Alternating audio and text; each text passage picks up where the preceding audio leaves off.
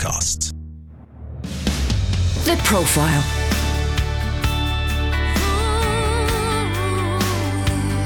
You're listening to Premier Christian Radio. A very good afternoon to you, and welcome to The Profile here on Premier Christian Radio. I'm Sam Hales, your host for today. This is the show where we interview interesting Christians from around the world about their life, their faith, and their testimony. And I'm pleased to say we have not one, but two interviews coming up for you this afternoon, right here on Premier Christian Radio, and also on the Profile podcast available around the world. First up, Premier's Simon Tuck has been speaking to the multi award winning Nashville based country music star Josh Turner. Josh Turner is signed to MCA Nashville Records and has released a number of albums, including Long Black Train, Your Man, and Everything Is Fine. His seventh studio album is entitled I Serve a Saviour and was released this past October. Without any further ado, let's listen in to Simon Tuck in conversation with Josh Turner. Lovely to have you here, um, talking about not only your album, but a little bit of um, history there as well. Country music always part of what the family's been about? Uh, yeah, in in certain ways, yeah. You know, um, my my daddy's mama, I called her Granny. Um, she had a huge record collection in her house, full of Southern gospel and country and bluegrass and you know just really rootsy Americana type stuff. Um, and so that really kind of laid the musical foundation for me outside of church. And uh, and the the really the only album I remember my daddy having when I was young was uh, like a Hank Williams greatest hits vinyl record, and and I just remember you know loving that that record. I still have it, um, and uh, and so yeah, you know it it's I, I grew up in a tobacco farming community in South Carolina. Um, you know I just uh, grew up in that rural lifestyle, and so the country music that I was hearing on the radio really kind of served as a soundtrack for my life. And then as I started getting older, I started digging into the older country music, and the only real way I could find um, that music was to go to antique stores and rummage through vinyl, old vinyl records. And so that that was when I discovered artists like you know Loretta Lynn and Johnny Cash and and Waylon Jennings and Roger Miller and you know the list goes on and on. Ernest Tubb, um, and and so I just that really um, kind of sparked a passion in me. I, I, you know, and, and Randy Travis was, um, you know, he had just come on the scene when you know I was I was young and, and I just uh, I don't know he just looked like it looked and sounded like a guy who could be living next door to me, and so he he really um, made a difference in me. Uh, really had an influence and really kind of inspired me to pursue this as a career. And so uh, I've gotten to know Randy well over the years. Not only is he my hero, but he's become a friend of mine, and um, so I've, I've learned a lot from him and uh, John Anderson, and just you know a lot of my heroes. So, family musical in the sense of playing instruments? Uh, not really. Uh, the only instruments really were just kind of church oriented. You know, my my grandmama played the piano. My mama kind of dabbled in piano and guitar, but I never I've never seen her play a guitar. Um, but what's interesting is that when I started to become passionate about singing country music, my granddaddy was at my house one day and he said, Josh, you know, all these songs you've been singing, he, he said, it'd be good if you were, you know, learned how to play guitar, you know, while you're up there singing. And I'm like, I'm never going to learn how to play guitar. And, and so he got up off the couch. He went to the back of my house, and I had no idea what he was doing, but he went in uh, my mama's closet where she had her old guitar, which I don't even think I even knew it was in there, and didn't have any strings on it or anything. And he I see him walking out of the house with the guitar in his hand. He never said bye. He never said never never said a word to me.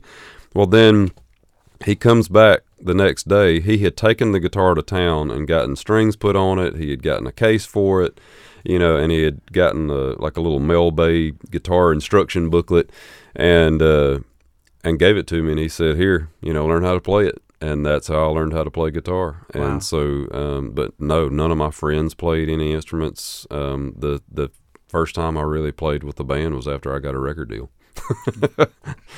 I love your song. Um, is it called White Noise? Where you Yeah. talk about everyone else has got their rap music, but I've got my yeah, I've got my country. Yeah, yeah, yeah. It was, that was a fun song uh, duet with John Anderson, and um, I don't know. I had uh, I'd gotten that idea one day. I was listening to uh, like a live Ernest Tubb record from 1965, and uh, I don't know why that inspired that title, but it just it you know I had always heard the term white noise, and you know was and I had always thought about how people always called country music the white man's blues, and um, and I so that was really kind of the inspiration behind it, and so John Anderson and I sat down and, and wrote that song, you know, in a very short amount of time, and he came in and sang it, uh, you know, as a duet with me on it, and it's just it's just a really fun song. Who has been the person you would most like to still duet with? Ooh, um, I've sung with a lot of my heroes. Um, I'd I'd love to do something with you know Lyle Lovett one day. Um, man, uh, I'm just trying to think. I, like I say, I've I've done you know a lot of stuff, and sadly, you know some of the guys and girls are you know passed on, but um, you know somebody like Willie Nelson maybe um, while he's still around. I don't know. It's just uh, there's there's a few out there. We're living in the day of holograms. You could actually have a hologram of your favorite artist doing a duet with. Yeah, that's that's very true. I don't know if I have the budget for that, but Oh no, that's great. Uh, where does faith lie with the music? Was it an early age? I mean, you sound like you went to church anyway at a very early age, anyway. But there must have been a moment, surely, or was it a gradual change? um, you know, yeah, I grew up in church, um, and uh, but you know, I don't attribute that um, as being the sole reason for you know why I believe what I believe. Um, you know, as a Christian, you know, my faith comes from my personal relationship with Jesus Christ, and um, you know whether I'm in a church or not, uh, that governs how I live my life personally and professionally, and I can't I can't separate the two. Um, I don't feel like I should, um, because as long as I have Jesus within me, um, you know, people are going to see that and hear that within me, and so um, I've always I've always loved country music, and uh, and I love you know a lot of things about country music. You know, I've, I've I've appreciated the drinking songs and the cheating songs and all that kind of stuff. But when I got my record deal and I started making my own records, um, I just felt really convicted about you know being really careful about the words that I sing because people listen and they they take it to heart and it influences them, and so. I, I wanted to be um, just real conscious about what I sing and how I sing it, and so that that's always been at the forefront of my mind. Um, and so you know, I, I love telling the stories, and I and I've always said too that you know one of the main things I love about country music is it allows me to sing about anything I want to sing about. Yeah. Um, but even still, for me anyway, I feel like there's a standard, you know, that I that I work by and I live by, um, and that comes from my faith. Yeah, and storytelling is very much what country music is about, isn't it? It's, a, it's that beginning and end and that middle, and just uh, enabling people to go on a journey with you, whether it's against that cheating woman or it's about this or that or whatever. So, Yeah, and there was a trend there for a while in country music where um, they would always, you know, a lot of a lot of records would have you know a gospel song at the end. Uh, it would be the last track on the record, and I always felt that felt like that was just kind of cheesy and it and it was weird. Um, and you know, and I've had I've had some faith based songs on my my record, but I wanted to incorporate them as part of the record. I didn't want it to just be an add on. You know. Um, I felt like if anything, it, sh- it should you know have credibility and have its own you know weight. Um, and so, like I say, when I ended up cutting this record, um, you know, same thing. I, I wanted each and every song to really have some some depth and some meat to it. So, uh, so yeah, it, it's something I've always taken seriously. Um, you know, whether I'm making a country record or or not. For the uninitiated of us, the difference between country and southern gospel sounds like it's practically the same thing, isn't it? Uh, somewhat. Um, Southern gospel kind of has a certain uh, sound to it. It's uh, it it's like, for lack of a better term, I'm trying to think of how I could could describe this. I, I guess it's like energetic church music. for country people, um, and that's pretty much what it is. And and you've got a lot of uh, you know harmonies going on. There's a lot of quartets.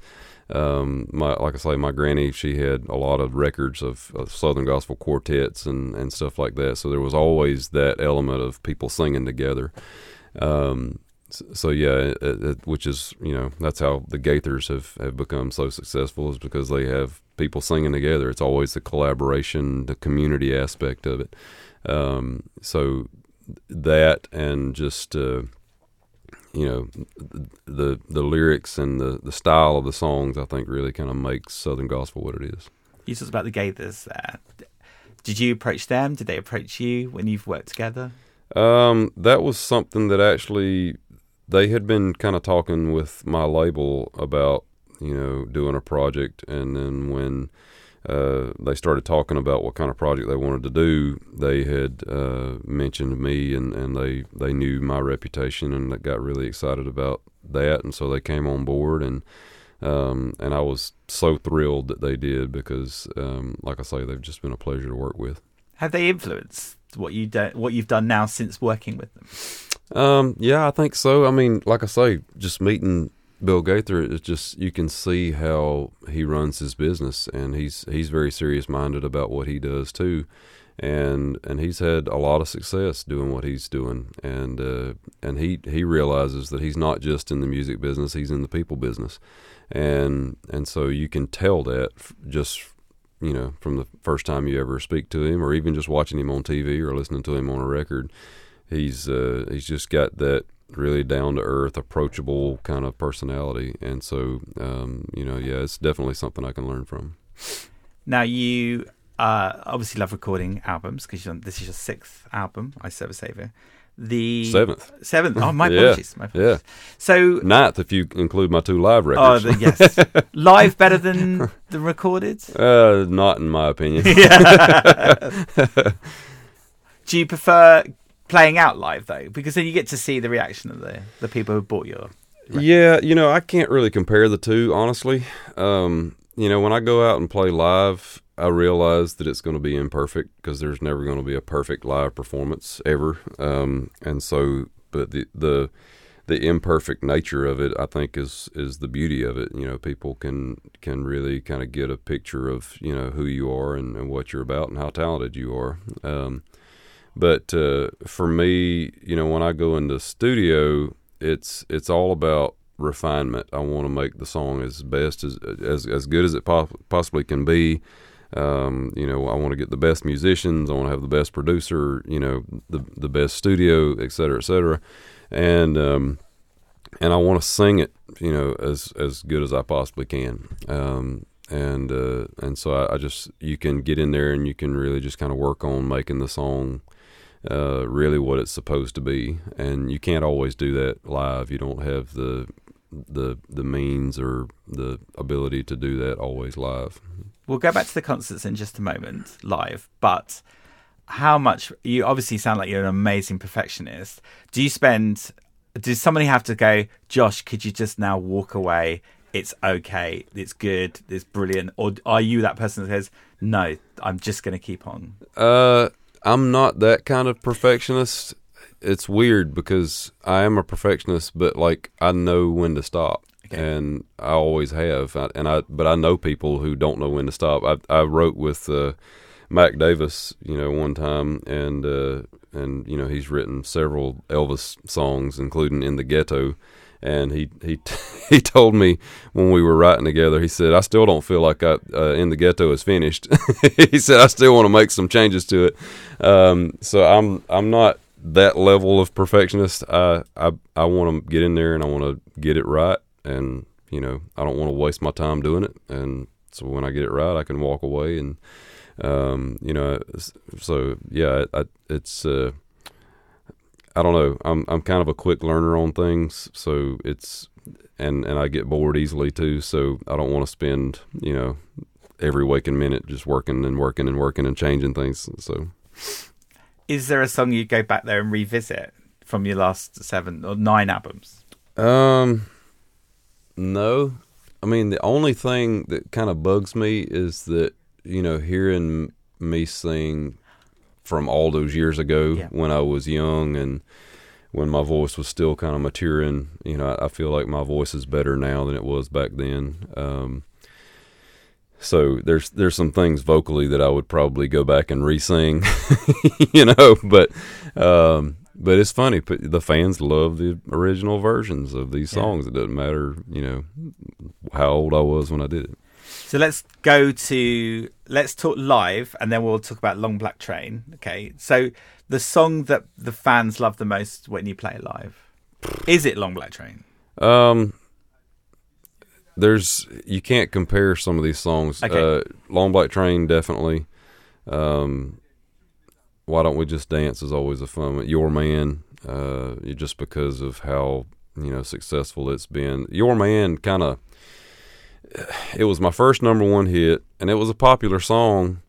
But then when it started being sung on just about every TV talent show, uh, that was when it really took off because um, we actually back when I took video and, and production that kind of production out on the road, we actually um, did an intro for that song and we just did like this video montage, this you know just clip after clip of you know these people doing that song on these you know talent shows and it was crazy because we couldn't even include them all. I mean because there were so many. I mean there was even uh, one from the voice uh, in mongolia and which i didn't even know mongolia had a, a version of the voice. Um, but yeah i mean i just I think there was one from Portugal too, and and you know American Idol, and you know I mean just one thing after the other. Just I don't know why they gravitate towards doing that song, but it that's just the one they pick. So. It's very honouring though. It is to you because yeah. they they're saying we like you, we like your song, we want to cover it, and that seems to be there. Is it is there a song that the, when you play live that it just is so overwhelming when the crowd sing back? Uh, yeah, yeah. Like I say, you know those those three especially, um, you know, I think you know have the biggest impact. Which is brilliant. Let's let's talk about the album then. Um, you're you've revisited um, Long Black Train again for as a live version of it. Mm-hmm. Why did you do that? Uh, well, I kind of touched on it already. You know, I I didn't feel like you know putting the original on this record made any sense because my voice has matured and changed, you know, since the original because it's been so many years. Um, so I, I, just felt like the song deserved a, a new treatment, um, and obviously it's it's never gonna, you know, equal the the original, but I felt like it was a great version, especially for a for a live version. Um, you know, so I, I just felt like it'd be kind of cool to just put a new, fresh version on there. You've written four of the tracks off this particular album. Which one of those would you say that you are that was the most challenging to write? Um, I don't know if any of them were really challenging. Um, you know, coming up with the arrangement for "I Saw the Light" was a little bit of a challenge. Um, but then when I finally figured it out, you know, it was pretty easy. It came to me w- literally within about five minutes. Um, and then the one that I wrote from the ground up was uh, was "I Serve a Savior," the title track. I wrote that with a buddy of mine, Mark Narmore, and uh, he and I have written tons of songs together. And it's all he when he and I get together, it's always a pretty easy process because we just we really understand each other and there's there's there's no guesswork involved. It it just uh, we get in there and we really kind of get down to the heart of the song and and we don't quit until it's right. Um, and the ironic thing about I Serve a Savior is I actually that was the last song that I wrote in preparation for my Deep South record. So it wasn't wasn't even written, you know, with a gospel record in mind. So when I when the gospel record came about, I started looking at songs that I had written, and that was the first song that I came across. And I'm uh, when I heard it, I'm like, this is perfect for this gospel record. And so you know, we cut it, and then it ended up being the title track. So the there must have been a load of songs you, that didn't make it to the album. Is there some stuff on the back burner for for another one? Yeah, yeah there's there's plenty to choose from. Um, you know, so it, it, which is a good good problem to have. But uh, but yeah, there there was quite a few that uh, you know we had considered that that didn't make it. Um, Just as I am is is one of those songs. Um, but uh, but yeah, you know, and I'm I'm sure I'll I'll end up writing some more too. So you brought a freshness to a number of familiar hymns.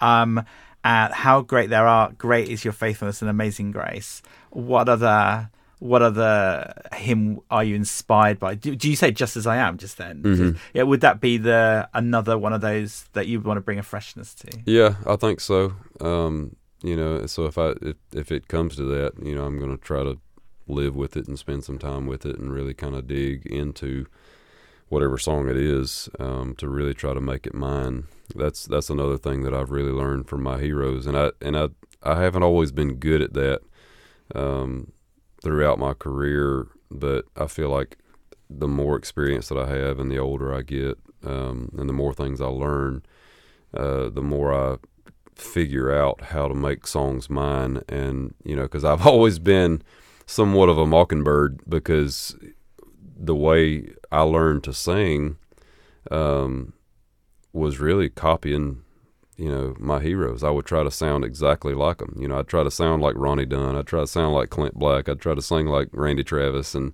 John Anderson. And, and so I, that, that mimicry was how I learned how to get as good as I am now um, because I didn't just try to sing one way. I was always trying to, you know, sing like other people. And then, um, you know, when I started writing my own songs, I didn't have another artist to base it on. It was it had to come from me solely, and um, and so that was when I really kind of discovered my own sound, and so I've just been trying to, you know, just hone that, um, you know, ever since. So you brought some family on board yeah. to sing with you on this Yeah. particular album. Have they sung with you before? Not on a record. Uh, well, I take that back. But yes, they have. Um, it was actually on my my punching bag record. Uh, there was a song called "Find Me a Baby" that uh, my wife and my three oldest boys uh, sang on. Um, they did the little na na na na na part um, on that, uh, which was cool. But um, so yeah, I guess this technically would be their their second time doing this, uh, and, but it also includes our our fourth son um, you know, because he wasn't born back then during the punching bag record. But yeah, they, you know, one of my, f- I probably probably one of my favorite moments from my career is is seeing them perform this on the DVD on on the live performance. Uh, it's just, I'm so glad that I didn't get up there with them. I just wanted them to do it on their own. Um, Jennifer's playing piano and singing with them and just seeing the four of them standing there singing together is just like as a father it just you know it's, it's a pretty proud moment Because what your granddad did to you, Mhm. you've done for your children, which missed your your sort of mum's era there, even though she'd uh, tried it there. So it must Yeah. be amazing. yeah yeah it is um you know and and like i say my mama never really you know continued her piano playing or her guitar playing um and she she sang a lot in church. She was in the choir. She sang a lot of solos. Um one of the songs that she sang seemed like all the time was a song called the master's hand and uh and so we even had like a, a picture of you know like the sheet music and the you know stuff like that um you know from the master's hand on on the wall in our house. Uh so it was always like you know i couldn't escape that song. Um but yeah she i don't know i don't know if she ever thought about singing for a living or anything if, if she did i never knew about it. Um but uh but yeah, she she she and my daddy both they really kind of pushed me once they realized that I had a talent to sing and had a passion for it. The ironic thing is I, did, I didn't want to go out and sing in front of people. I, I was terrified of that, but they pushed me to go out and, and sing at beauty pageants and ball games and private parties and you know anywhere that somebody needed entertainment they were pushing me to get out there in front of them and then she during my junior year of high school um, she actually pushed me to go and audition for a, a, a country show in Myrtle Beach, South Carolina, and it was a it's the oldest show in Myrtle Beach. Um, it's a it's an open air amphitheater right on the beach, and it's called High Stepping Country. And so they would sing and dance and do all different styles of music. The first half of the show was all country music, and then the back half was you know gospel and like '50s rock and roll and you know uh, Broadway you know show tunes kind of thing. And so it was. Uh, it was a pretty eclectic show, but it that was the show that really kind of taught me how to perform because every like we'd do three shows a week, and every crowd would be different. You'd have some that would just kind of sit there and you know stare a hole through you, and then there'd be other ones they'd be up dancing in the aisle. You know, so it it just kind of helped me, um, you know, kind of adapt to each and every crowd. You're listening to the profile here on Premier Christian Radio. I'm Sam Hales, your host for today's show. We've got not one but two interviews for you today. You were just hearing Simon Tuck in conversation with Josh Turner, but stick around, we've got another great interview coming up for you right after this. Join me, Justin Brierley, for a new season of The Big Conversation with world class thinkers, including Sir Roger Penrose and William Lane Craig on God and the Universe, Bart Ehrman and Peter J. Williams on Jesus and the Gospels. Join the conversation as we explore life's biggest questions at thebigconversation.show. Do you want to stay informed on the best of what's happening in the UK church today? Premier Christianity magazine is for you. The UK's leading Christian magazine is published every month and features interviews with Christian leaders, in depth reporting, reviews, columnists, and loads more. And best of all, you can try it for free. Head to our website now to request the latest edition worth £5.95 completely free of charge. Visit premierchristianity.com forward slash free sample. The Profile.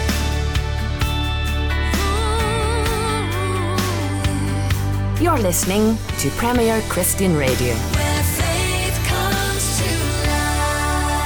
Welcome back to The Profile here on Premier Christian Radio. I'm Sam Hales, your host for today's show. You were just hearing Simon Tuck in conversation with the country music star Josh Turner. But now, something a little bit different for you. We've dug back into the archives for the second part of today's show. This first aired on Premier Christian Radio a number of years ago, but it's never aired on the Profile podcast before. And it's a great conversation between Premier's Maria Rodriguez and Pippa Gumbel, the author of a daily Bible commentary, Bible in a Year, which she puts together with her husband, Nicky Gumbel. Nicky and Pippa Gumbel are, of course, well known for pioneering the Alpha course and for pastoring Holy Trinity Brompton here in London. So Maria wanted to sit down with Pippa Gumbel and find out more about her life. Let's have a listen in. Well, Pippa, welcome to the programme. It's great to have you with us today. It's lovely to be here. Now, Pippa, I'd like to go back uh, and find out what life was like for you when you were a little girl growing up. Uh, did you go to church? Was church part of your life? Yes, I did go to church. Um, my parents took me regularly to church, and actually, I went to a convent school for some of the years of, of schooling, and there, there we had church all the time, and and of course, it, I would have said I was a Christian, but I understood nothing about the Christian faith. It probably gave me um, some sort of deep foundations, but I didn't understand until I was eighteen that you could have a relationship with God. And that was when it changed my life. So I guess in a sense these sort of values and a sense of perhaps morality was being instilled in you, but that relationship with God hadn't actually sort of come into being. Yes. So what happened when you were 18 then? I knew Nicky then. He wasn't my husband or a boyfriend, but he was a friend. I knew him well. And he went off to university. And during his second term, there was a mission there and he became a Christian. I mean, he had, and he and quite a lot of his friends. It was a wonderful mission where a lot of them became Christians. And when I next saw him at a party, he was sort of running around with tracts in his pocket, trying to convert everybody. And I thought he'd gone absolutely mad. Um, and I thought I'd actually back off and keep a little bit away from him because I didn't know what he was up to, but it didn't seem normal to me. And then I was working with somebody, and she suggested that I went and visited her sister, who was ro- working in a, something called the kitchen. And it was an informal place. They'd converted a garage. It was a place where you could drop in, have homemade bread and soup, and people were gathering. And I didn't realise they were Christians. Oh, I thought they were just nice people getting together. I was a real sucker. And I sort of went in, thought they were nice. And actually, there was something different about these people. I knew that. The world I was living in was pretty superficial. The relationships were shallow. And actually, I was pretty empty when I started going along there. And I could see in them these people loved me for who I was. There was a different attitude and atmosphere there. And so I just kept going back to this place. And then somebody opened the Bible one day with me, and we read John 10:10. Um, Jesus said, "I come to give you life and life with all His fullness." And I thought, yes, that's what I want. And at that moment, did you have a sense of, well, I need to go to church now? Did you understand what the next step was? No, I don't think I understood at all, actually. I went back and prayed. I remember I was staying in, I was sharing a flat with some people, and I, I, we had bunk beds, and I knelt down by my bunk bed and I prayed. And I knew that I'd experienced Jesus, that He'd come into my life, forgiven my sins, and that I was, I'd started this relationship. And I can remember going back to the kitchen the next day and them saying, um, Well, we must buy you a Bible. I thought, Why do I need a Bible? I know now. I've got it. Uh, Why would I want a Bible? So I, I had a lot to learn. So uh, they helped me get a Bible. And then they suggested that we all gathered sort of to pray for me. And I think that was probably the most awkward and thing that had ever happened to me. I'd never Oh, been prayed dear. for loud and with everyone around me. Breadcrumbs all over their hands as they were laying hands on you. And I was dying. I mean, it wasn't the most wonderful spiritual experience. I was No. just longing for it to be over. But I'm sure it was a very important part of my journey. A humbling one, if, if nothing Um, else. Definitely a humbling one. And amazing, though, isn't it, how God can move with that situation of being in a garage? You know, uh, it's kind of, you know, back to kind of this idea of, you know, children's Yes. nativities in a stable, this thing, Yes. sense of in this sort of simple place, uh, far away from the superficiality o- Yes. of what you've been living, God, Yes. God was able to break through. Yes. And I suppose in a way it was like early stage, not dissimilar from Alpha. It was people gathering to eat food together and to talk about their faith.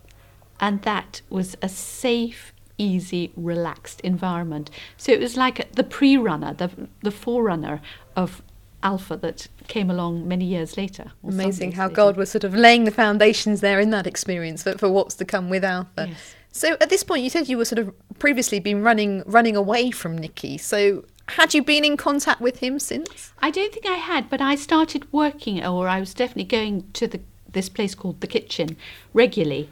And he came back from university and went along because obviously he heard that this was, you know, fun young place to, for young Christians to hang out. And my name was the top, the first name in the book. Ah, and so then we sort of re-met up. Yeah. So, as things went on, did, did you realise that maybe he wasn't quite the uh, bizarre person that you thought? Strange man throwing these tracts around. It's so funny because I thought what had happened to me in London was totally different from what had happened to him. But then I began to understand in the context, it started to make sense that he was just passionate about wanting to spread the good news, which is not a bad thing. It's just how you do it that's important. So, at this point, obviously, this is all a whole new experience for you. You share you weren't really sure about the need for the Bible and so on. Did you have sort of plans for your future, what you wanted in your life? No, I don't think I had any plans at all. I had no idea what I would do or where I would go. And I certainly would never have seen myself as a vicar's wife all these years later. God's sense of humour. Definitely. As you entered into a relationship with Nicky, did you realise over time that perhaps this was the life that you were going to have? Or was it again something that was a bit of a surprise as things unfolded? Well, I knew he was passionate about ministry and particularly about uh, wanting to to bring people to Christ, and for people to understand and have a relationship with with Jesus. But he was doing his law exams and his bar finals and then a pupillage. So I was marrying a student lawyer. and uh, so I didn't know what direction we were going. I had no idea which direction we were going, but we were very involved with the church even then. So he was, we was, we'd joined HTB by that stage. We were running a small group in our ho- home. We were involved on Sundays. So in some ways, it was a natural progression. And I, I often I think, although there are huge pressures about of being a clergy wife and being part of that ministry uh, you know, Nicky, if he'd stayed at the bar, would have had to work terribly hard, which he did. Mm. And quite often he would come back and we'd have the, the home group coming for, arriving for supper, and he'd have been given a brief just as he left, and he'd have to go up, upstairs and work in the bedroom and say, "I'm so sorry, I can't come." You know, to the Bible study, you'll have to just do it. You know, and there were pressures like that. You you couldn't rely on going away or having a weekend off.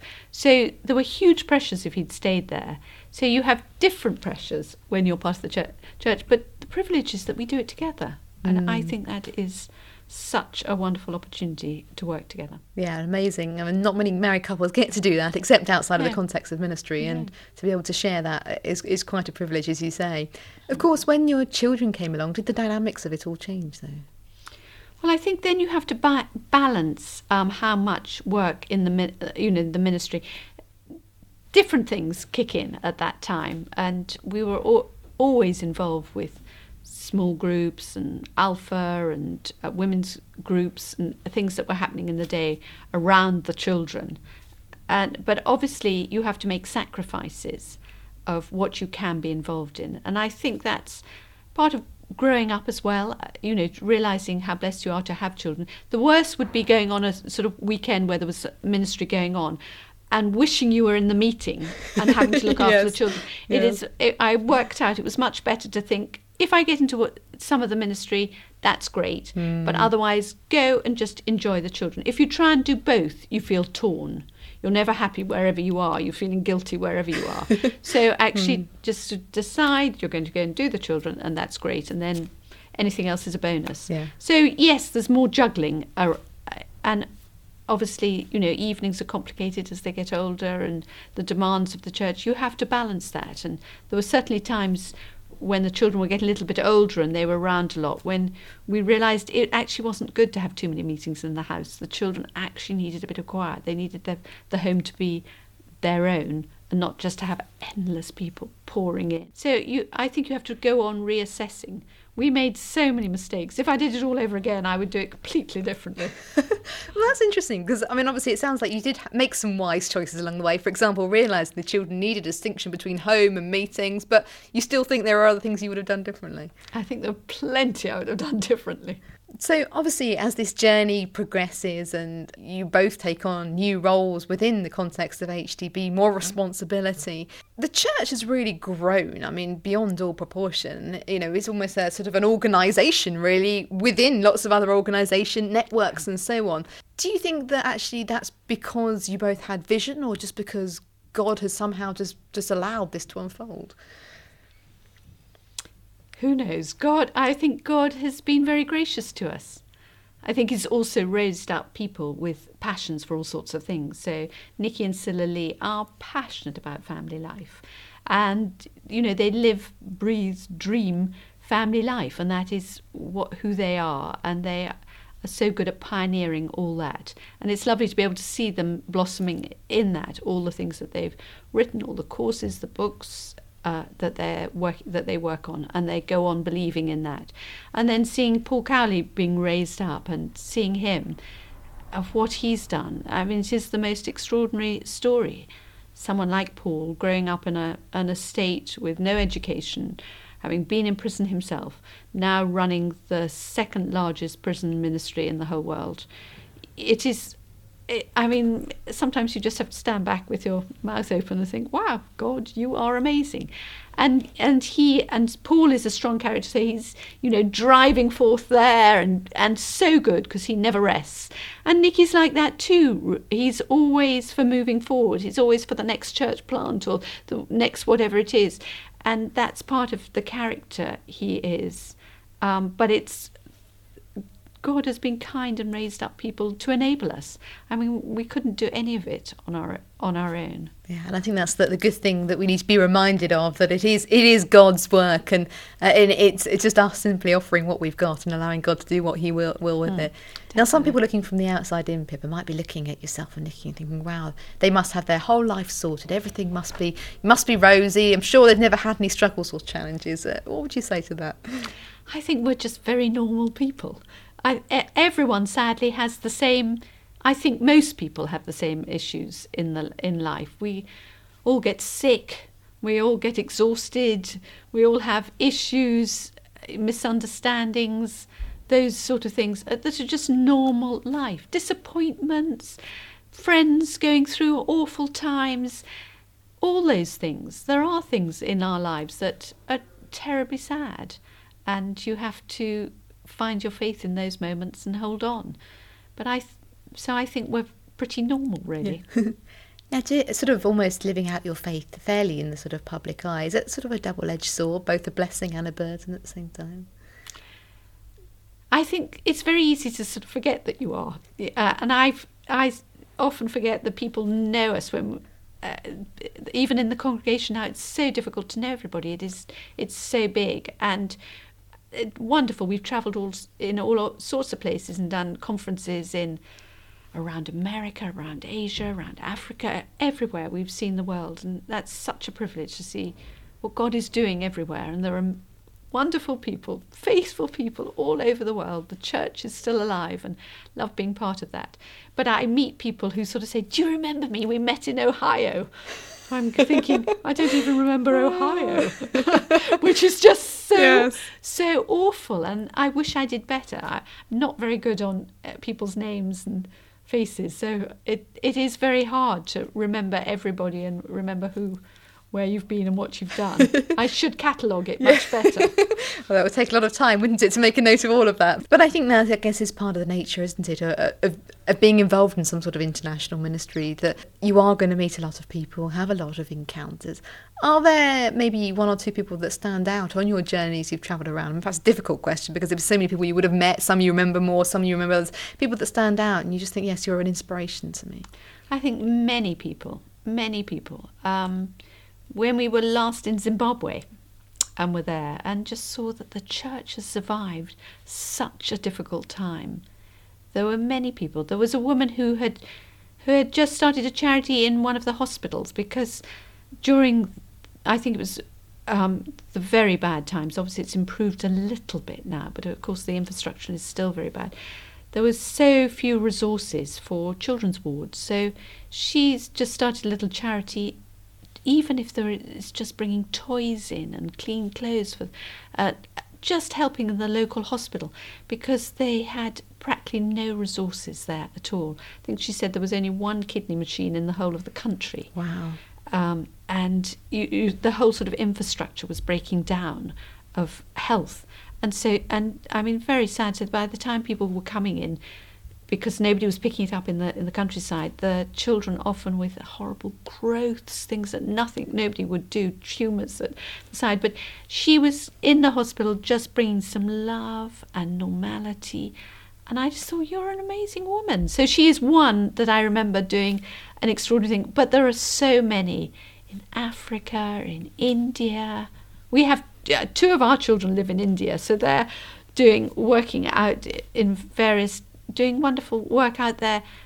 It is inspiring that so many people around the world that never ever get thanked or noticed are faithfully looking after children in a slum in Africa or wherever it is. Mm. Is it a relief to you? Mentioned the children there that they've sort of almost come out the other side into adulthood and they are, you know, serving and doing things for God. Is that a relief that you've kind of got them through that, that phase now? I feel very blessed in, in many ways. Not that you don't go on uh, worrying, of course, we're not allowed course, to worry. yeah. um, I know what you mean, yes. Praying, praying Yes. for them because actually the choices they make, the decisions th- are just uh, are bigger when they're around the world. And having two living in India, there are plenty of things to pray about. I can imagine. safety, health, Yes. all sorts of things, and dealing with quite complicated issues. Um, our daughter's working for an organisation called Justice and Care, and they are um, deal with rescuing young women and sometimes children from prostitution and being trafficked in, and that's a pretty full-on job. And so, I think I well, I definitely pray for her quite a lot you know, is life easier that she's now out in India doing these terrifying things? No, probably not. Or when she was three and going to nursery school. I don't know. It's just different. Yes. Well, you But never stop being a parent, do you? You never stop being a parent. But I'm so grateful to God that He has brought them through, that we might have done lots of things wrong as parents, which I'm sure we did. And I'm sure they're having to sort out, have counselling for all the things we did wrong.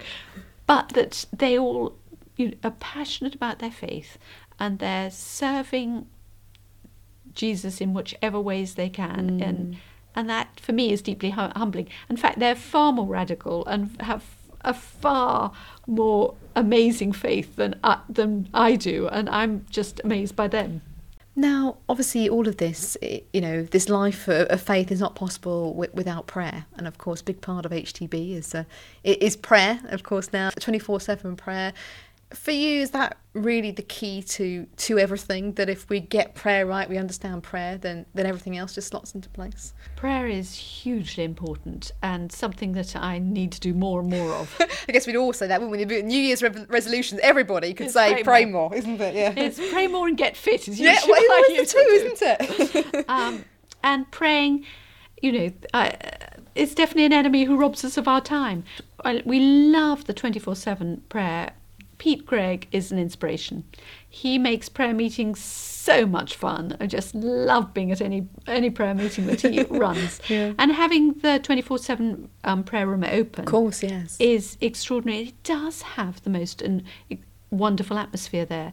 And of course, God is everywhere. And I, I mean, I like to pray and walk sometimes. I find that quite helpful. I get a bit distracted in the house because I can see all the things that need doing. It's the trouble, isn't it? um, but getting out sometimes and just going and walking is lovely. But actually going to the prayer room is amazing. You can just sense the atmosphere, and it's a horrible hut that we have. The they've made it as nice as they possibly can, but it is only a Nissen hut. The, the prayer room is, but it has the presence of God there. Do you find that for you, you're constantly learning from the people you're meeting, the things you're doing? Because, I mean, obviously, although HTB and Anglican heritage, a lot of work through Alpha and so on done with all different church denominations. So, has that been quite a learning process for you? It's been wonderful, absolutely wonderful. Love it all. What we have worked with with all the denominations across the world, and we've learnt so much from the Catholics. We uh, love those. We've had.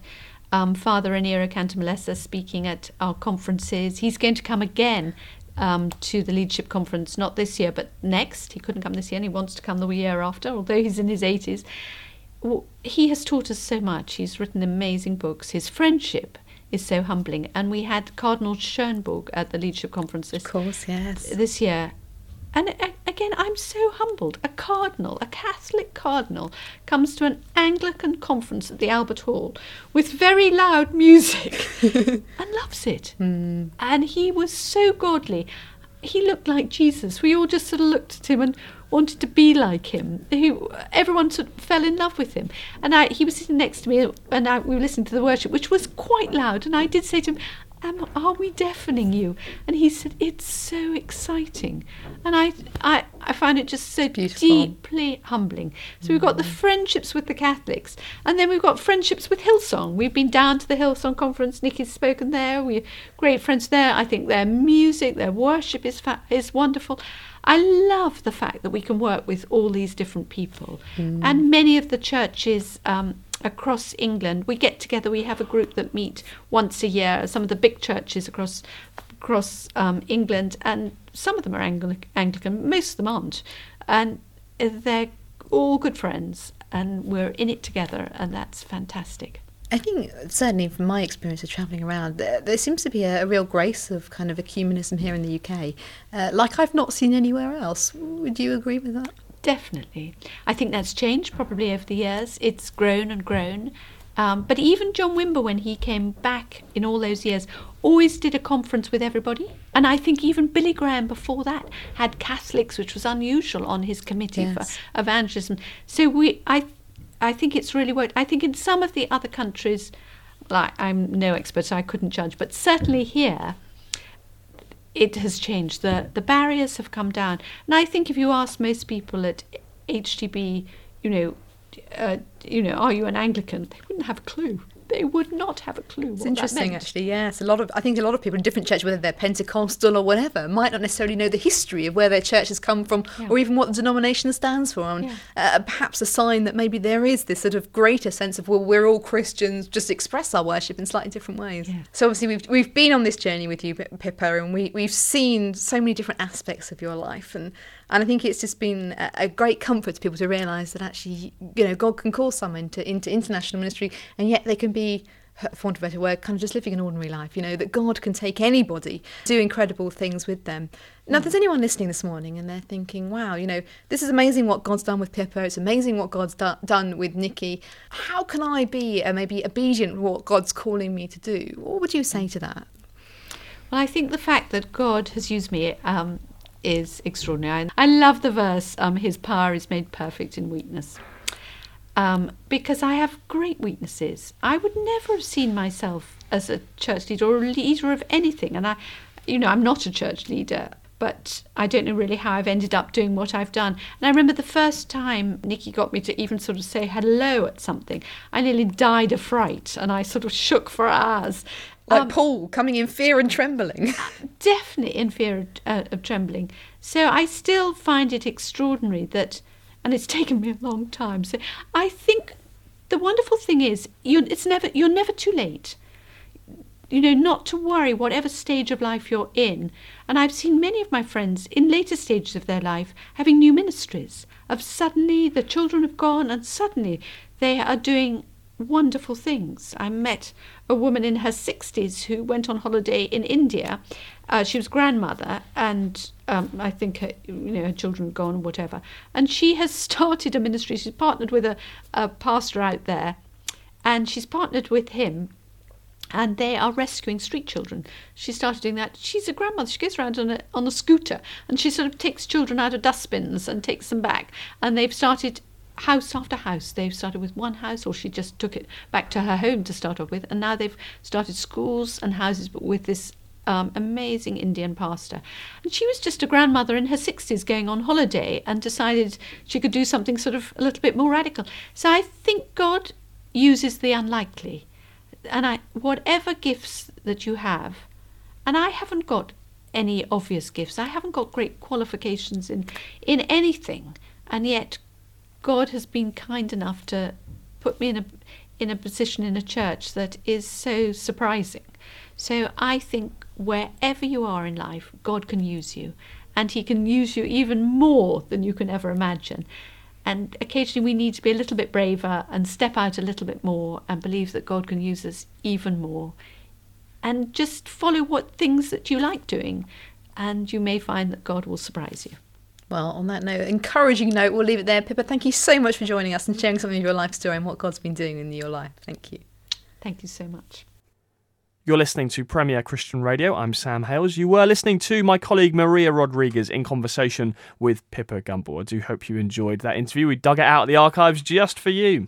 That's all we got time for on the show today. But don't forget, if you want to hear more great interviews like those, then why not download the profile as a podcast, absolutely free of charge? And that will give you access to well over 100 different interviews the team here at Premier have done with leading Christians from across the world and from all walks of life. If you want to check that out, just search for the profile wherever you normally get your podcasts from, or go to premierchristianradio.com forward slash the profile. This show, The Profile, is brought to you in association with Premier Christianity magazine. That's the UK's leading Christian magazine. It's published every month, features interviews, news, reviews, columnists, and fascinating features on all sorts of different topics, all from a Christian perspective. If you'd like to have a look at the magazine, we're offering you a free copy. Just go to premierchristianity.com forward slash free sample. All you have to do is put your address in, and we will send you a free print copy of the latest edition direct to your front door. premierchristianity.com forward slash free sample. That's our free gift to you today. Do take advantage of that and we will see you next time.